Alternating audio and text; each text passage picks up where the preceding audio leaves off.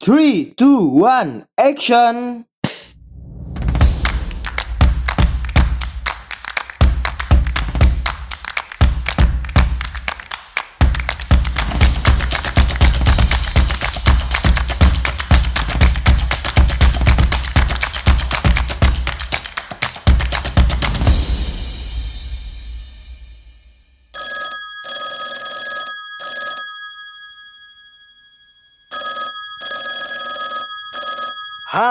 Selamat datang kembali di Pod by MA, tentunya di program Anak Komunikasi. Ya, ini adalah pertemuan pertama.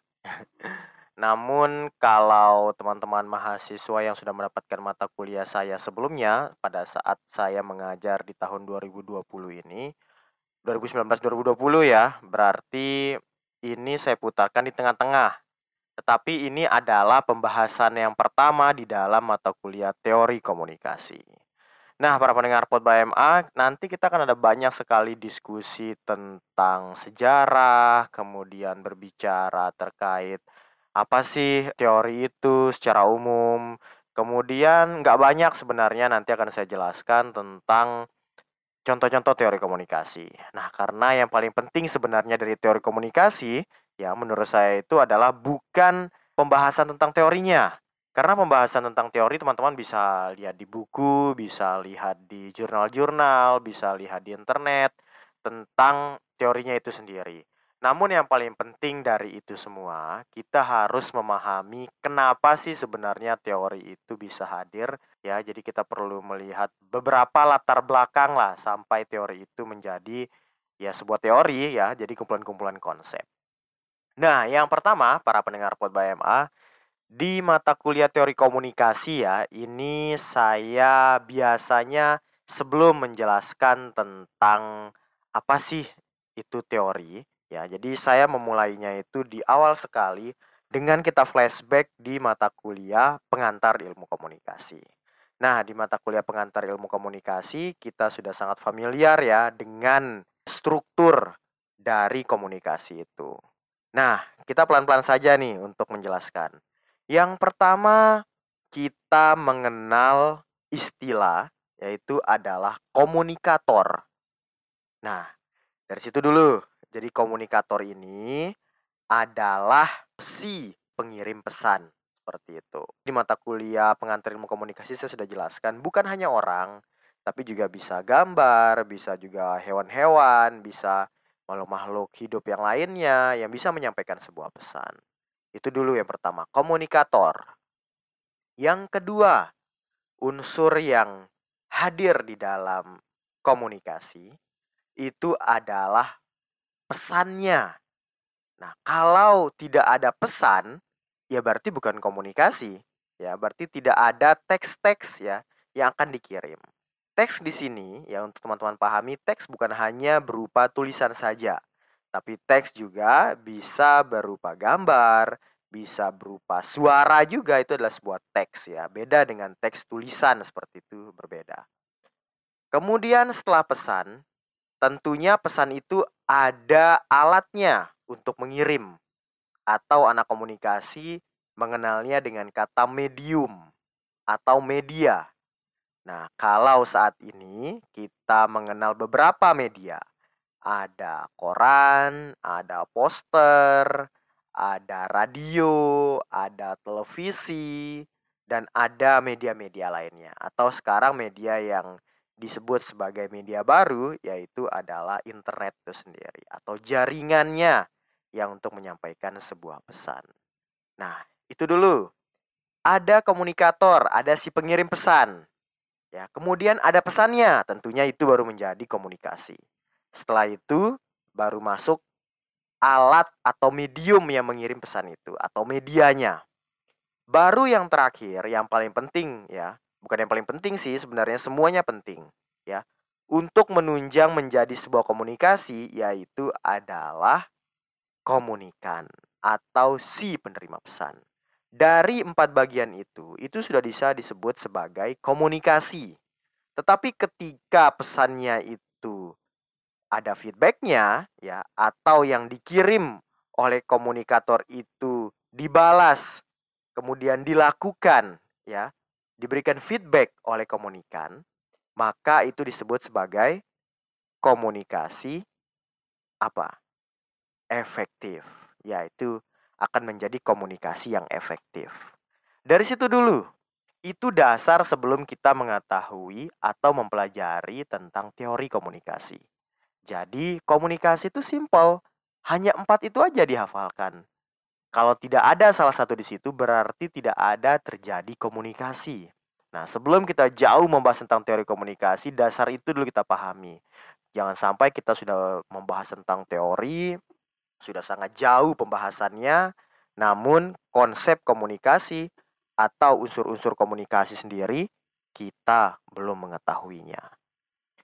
Kemudian ketika kita sudah mengetahui unsur-unsur komunikasi, berarti tidak terpisah nih ya.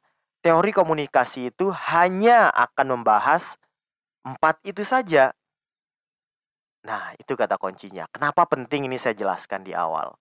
Jadi teori komunikasi itu ya, di dalamnya nanti hanya akan membahas tentang si pengirim pesan saja ya atau media saja. Jadi yang dibahas dalam sebuah teori itu media saja atau pesannya. Jadi akan ada teori-teori yang menjelaskan tentang pesan. Ya, itu dulu pemahamannya. Yang terakhir adalah komunikan. Maka dalam teori komunikasi hanya membahas empat itu saja. Jika kita bicara feedback, maka kita bicara juga tentang komunikannya yang menyampaikan pesan kepada komunikator hasil dari permintaan atau pesan dikirimkan oleh komunikator itu sendiri. Dari situ dulu kita pahami, ya. Jadi nggak usah jauh-jauh. Kita nggak perlu membahas misalkan semacam kayak teori di teknik gitu ya. Kita bahas masalah bangunan, kita bahas uh, psikologi gitu ya dan lain-lain. Bahas masalah teori-teori di eksak dan lain-lain. Kita nggak usah bahas-bahas itu. Kita hanya bahas empat itu. Pegang itu saja. Itu yang akan kita bahas sampai selesai nanti. Dan itu akan menjadi bahan untuk teman-teman semuanya. Saya biasanya memperkenalkan ini kepada semua ya mahasiswa-mahasiswa yang akan melanjutkan sebuah skripsi. Jadi jangan sampai mereka melebar ke mana-mana. Fokusnya hanya empat itu aja. Kalau tidak menganalisis komunikator, maka kita menganalisis komunikan.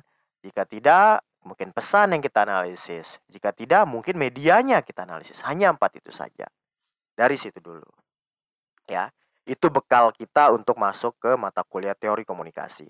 Ketika kita sudah memiliki pemahaman tentang unsur komunikasi, ya, kita mulai membahas tentang paradigma. Nah, ini penting nih.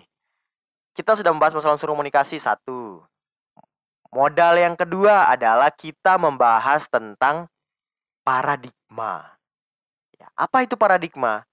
Kita sering banget mendengarkan segala sesuatu yang kita itu familiar tetapi tidak tahu artinya apa. Ada yang menyampaikan bahwa paradigma itu adalah cara pandang. Ada yang menyampaikan adalah cara kita berpikir untuk melihat sesuatu. Ya. Tetapi ini bukan hanya sekedar ya, ini bukan hanya sekedar bagaimana kita melihat sesuatu atau cara pandang saja. Tetapi paradigma ini ya dipengaruhi oleh bermacam-macam latar belakang. Contoh nih, kita dipengaruhi oleh bacaan kita. Apa sih bacaan kita? Ya, itu akan terpengaruh juga cara berpikir kita. Kemudian sekitar kita, orang-orang di sekitar, kita berdiskusi tentang suatu fenomena itu membentuk cara berpikir kita atau media yang kita konsumsi ada juga keluarga ada juga rekan-rekan misalkan di sekolah teman dan lain-lain atau lingkungan politik sosial budaya yang ada di sekitar sehingga itu semuanya menjadi isi kepala kita dan kita mengambil sebuah intisari sehingga kita dalam melihat sebuah isu ya kita akan melihat dengan sudut pandang atau cara pandang kita sendiri. Dengan kita mengambil intisari atau kesimpulan yang pernah kita lewati. Selanjutnya kita membahas tentang contoh-contoh atau macam-macam paradigma di dalam komunikasi. Ya, dengan e, contoh ini nanti kita akan membuat sebuah membuat sebuah kesimpulan, membuat sebuah cerita sehingga nantinya kita memahami apa sebenarnya paradigma itu, ya. Yang pertama bahwa paradigma itu ada banyak sekali. Saya pernah membaca salah satu buku dosen saya waktu S1 dan itu ada banyak sekali paradigma. Nggak hanya tiga, nggak hanya empat, tapi banyak. Tetapi yang familiar atau sering yang dibahas di dalam mata kuliah di ilmu komunikasi, khususnya di teori komunikasi, itu ada tiga. Ada positivistik. Kedua, ada konstruktivistik Ketiga, ada kritis. Nah, dari ketiga ini ya, sebelum kita menyebutkan apa maksudnya, kita memberikan contoh dulu. Contoh nih, ya. Yang pertama, saya meminta beberapa mahasiswa untuk menganalisis sebuah kampanye politik. Ini contohnya ada partai X misalkan ya. Partai X ini akan melakukan sebuah kampanye, kampanye akbar di sebuah tempat. Dia mengundang penyanyi dangdut. Ada Roma Irama, ada Inul Daratista di situ semuanya. Kemudian mahasiswa saya ini saya berikan tugas, silakan mengamati semua yang ada di kampanye tersebut dan buat sebuah tulisan. Ini contoh nih. Gitu. Saya nggak kasih clue-clue yang lain, hanya itu aja clue-nya. Kemudian mereka turunlah ke lapangan. Setelah mereka turun ke lapangan, mereka buat laporan, kemudian dilaporkan kepada saya. Dan ada yang menarik dari beberapa mahasiswa. Ada mahasiswa yang dia itu menulis tidak fokus kepada kampanyenya. Tapi dia lihat, oh dengan adanya kampanye itu, ada orang-orang jual es, ada orang jual-jual makanan kecil, ada orang-orang tukang parkir, ada penjual-penjual misalkan souvenir-souvenir yang berhubungan dengan partai X tersebut. Sehingga dia melihat dengan kampanye tersebut ada nilai ekonomi, ada nilai pembangunan di dalam situ. Ya, dia melihat kampanye ini positif nih untuk penjual-penjual apa kecil-kecil ini semuanya. Nah, kemudian mahasiswa yang dua dia nulis dia nulis wah ini uh, kenapa harus dangdut yang didatangkan nah, seperti itu kemudian dia amati itu tulisan tulisannya dia dan mahasiswa dan mahasiswa ketiga itu fokusnya itu adalah kajiannya kritis gitu ya kenapa harus Inul Daratista wah ini pasti karena mengundang uh, bapak-bapak ini goyang ngebor. Kenapa mengundang Roma Irama? Oh mungkin ini untuk menarik minat ibu-ibu misalkan kayak. Wah kenapa harus uh, tempatnya di sini dan lain-lain? Dia kering mengkritisi seperti itu.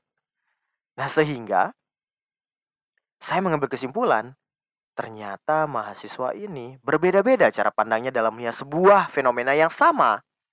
Jadi fenomenanya sama saya minta. Ada kampanye silakan diamati semuanya, tapi dari mahasiswa itu ada beda-beda.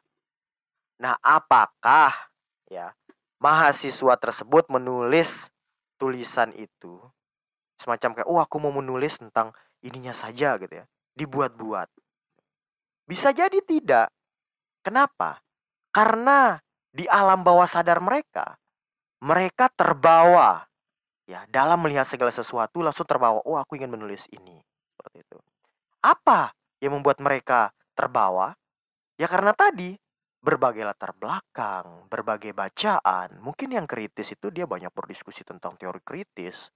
Dia berbicara tentang politik-politik misalkan di Jerman, di Eropa yang banyak kritis. Berbeda dengan misalkan yang positivistik itu mungkin dia lebih banyak apa ya melihat masalah itu dengan cara menyelesaikan dengan pembangunan misalkan.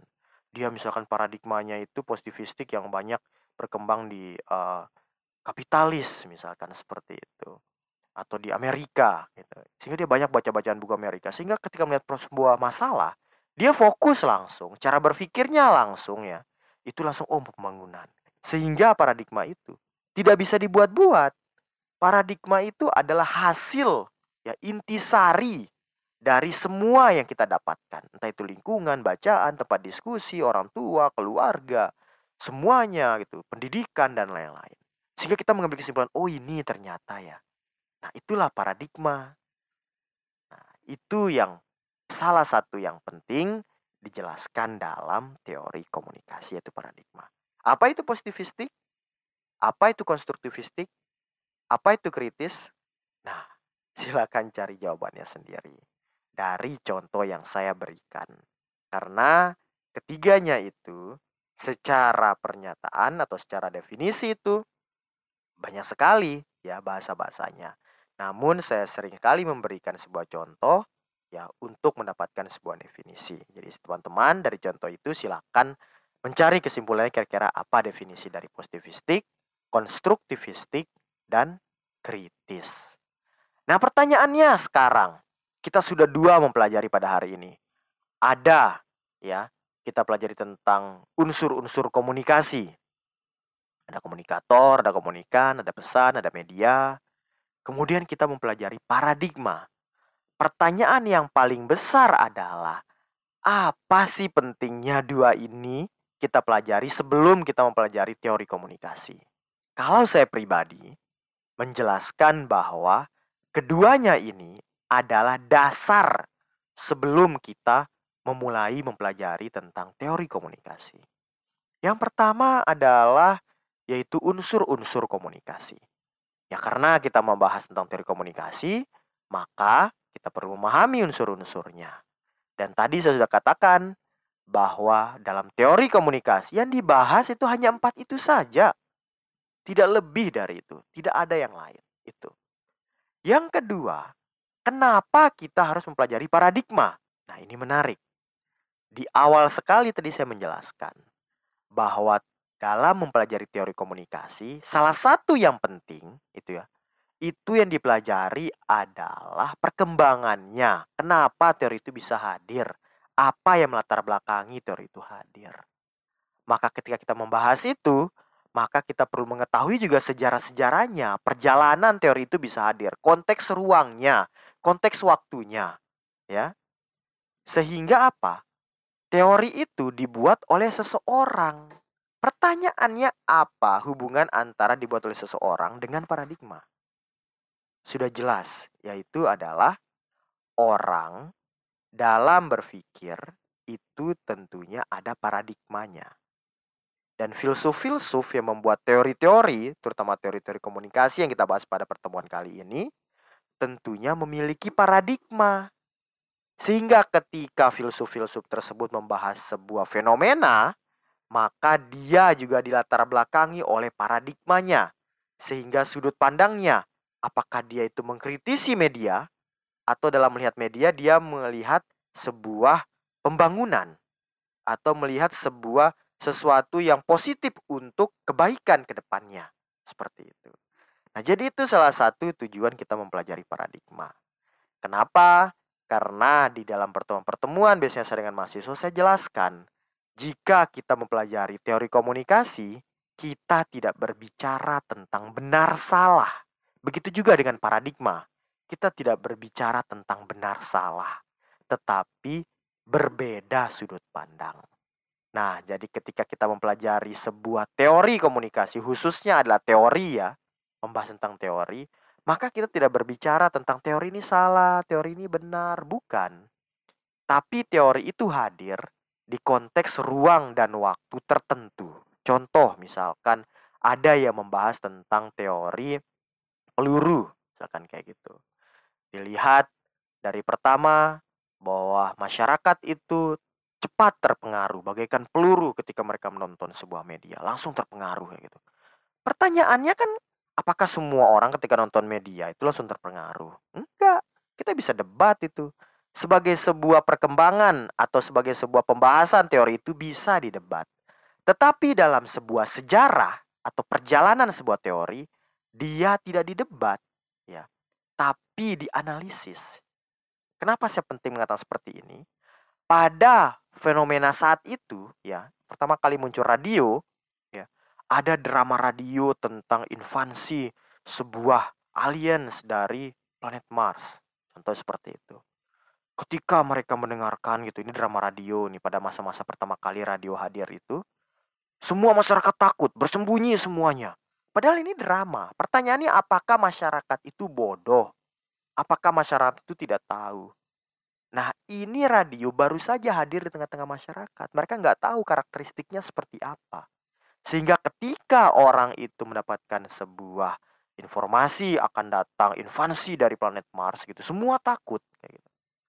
Nah, muncullah sebuah teori tentang terpengaruhnya orang oleh media. Nah, pertanyaannya apakah teori itu salah? Tidak. Kita nggak bicara masalah benar salah. Bahwa fenomena itu dibahas fenomena yang pernah terjadi itu, yang ketakutan ketika mendengar siaran radio, dan menjadi sebuah teori. Kayak begitu. Tetapi ketika teori itu dibahas dalam sebuah skripsi atau penelitian gitu ya, ada teori-teori atau ada pernyataan-pernyataan yang berkembang kayak gitu ya, yang berlatar belakang berbeda dengan itu semua, itu sah-sah saja. Karena konteks, ruang, dan waktunya berbeda. Tetapi teori itu hadir di tengah-tengah kita karena membahas sebuah fenomena yang benar-benar juga terjadi. Maka itulah akan menjadi pembahasan sebuah teori. Oke, para pendengar Pod BMA, pada pertemuan kali ini yang paling inti ingin saya jelaskan adalah tentang unsur komunikasi dan paradigma. Di pertemuan selanjutnya kita akan menjelaskan tentang apa sih itu teori dan apa sih dan pembentuk dari teori-teori komunikasi itu sendiri. Oke, tetap dengerin Pod by MA di program Anak Komunikasi dan sampai ketemu di pertemuan selanjutnya. Yo.